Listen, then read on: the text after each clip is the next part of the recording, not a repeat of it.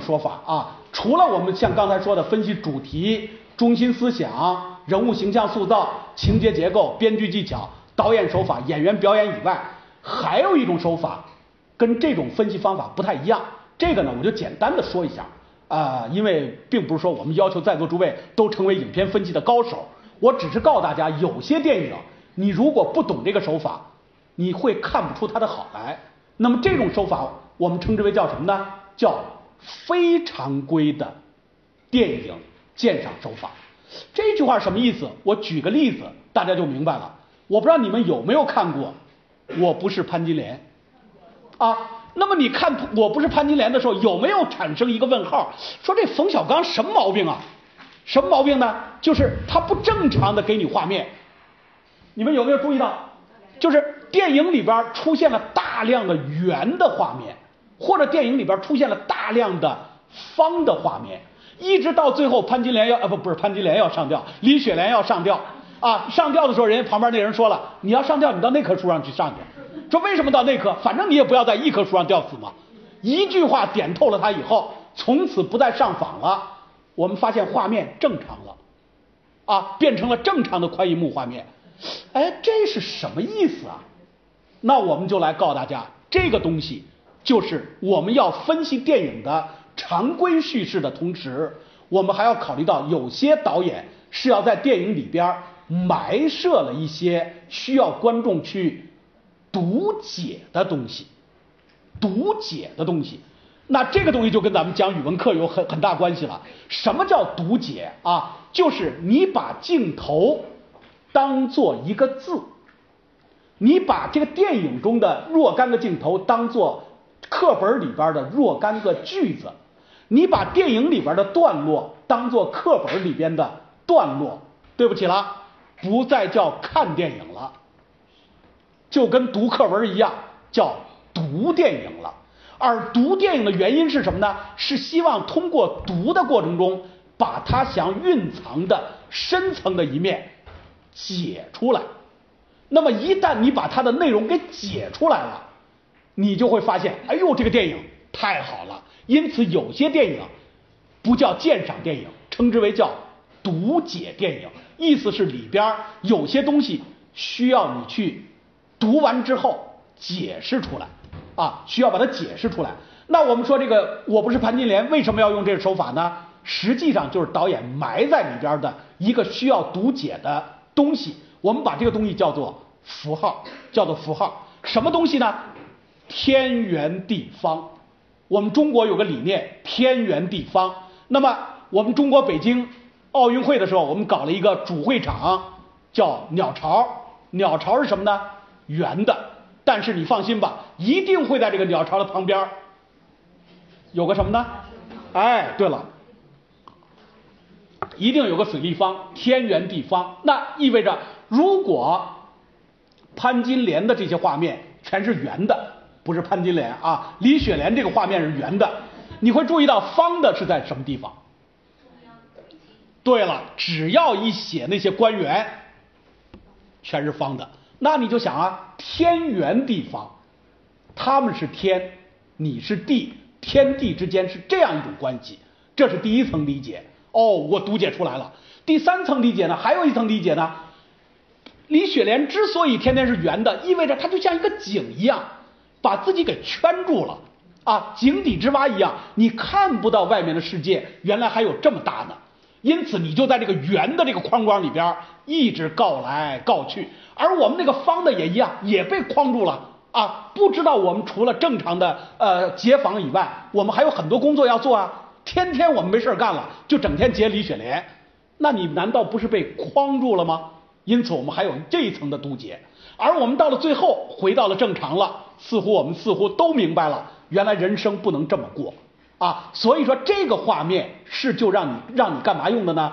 就是去读和解的啊，读和解的。那么随便我再举一个例子，大家可能都看过这个电影《老炮儿》，《老炮儿》里边。别的故事大家都很明白，太容易明白了。怎么明白呢？一个老炮儿，小炮儿给惹了，怎么办？老炮儿跟小炮儿之间要决战了。最后呢，老炮儿举着钢刀就冲过去了，故事就结束了。这故事都能看得懂但是你再仔细的回想一下，这个电影里边有一场有一个情节，我估计解释不了，怎么解释不了？老炮呢有一帮邻居，有一帮朋友，其中有一个朋友家里边，居然养了一个像动物园的一个一个笼子里边养着个鸵鸟。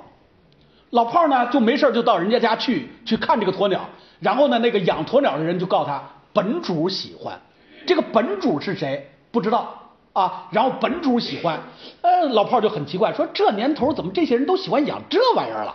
这是给我们的第一个概念。哦，有人在养鸵鸟。这没什么关系啊，人有人喜欢这个，有人养喜欢那个，有人养喜欢养鸵鸟，有人喜欢养这个狮子，有人喜欢进雅戈尔动物园，无所谓啊，啊，人想去哪儿都无所谓。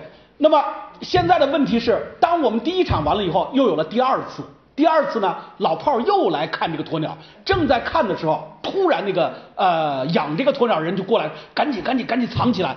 为什么说赶紧藏起来呢？本主回来了。我想你们应该有点印象啊，本主回来以后，他就躲在屋子里边，就听见这本主在那议论。我们通过这个本主说的一些台词，我们基本上能够断定，这个本主官儿不小，属于那种大省级以上的干部啊。那么现在在北京居然开始养这个，这是第二次的鸵鸟出场。那么到了第三次，正是老炮骑着自行车要准备跟小炮在冰上要决战的时候。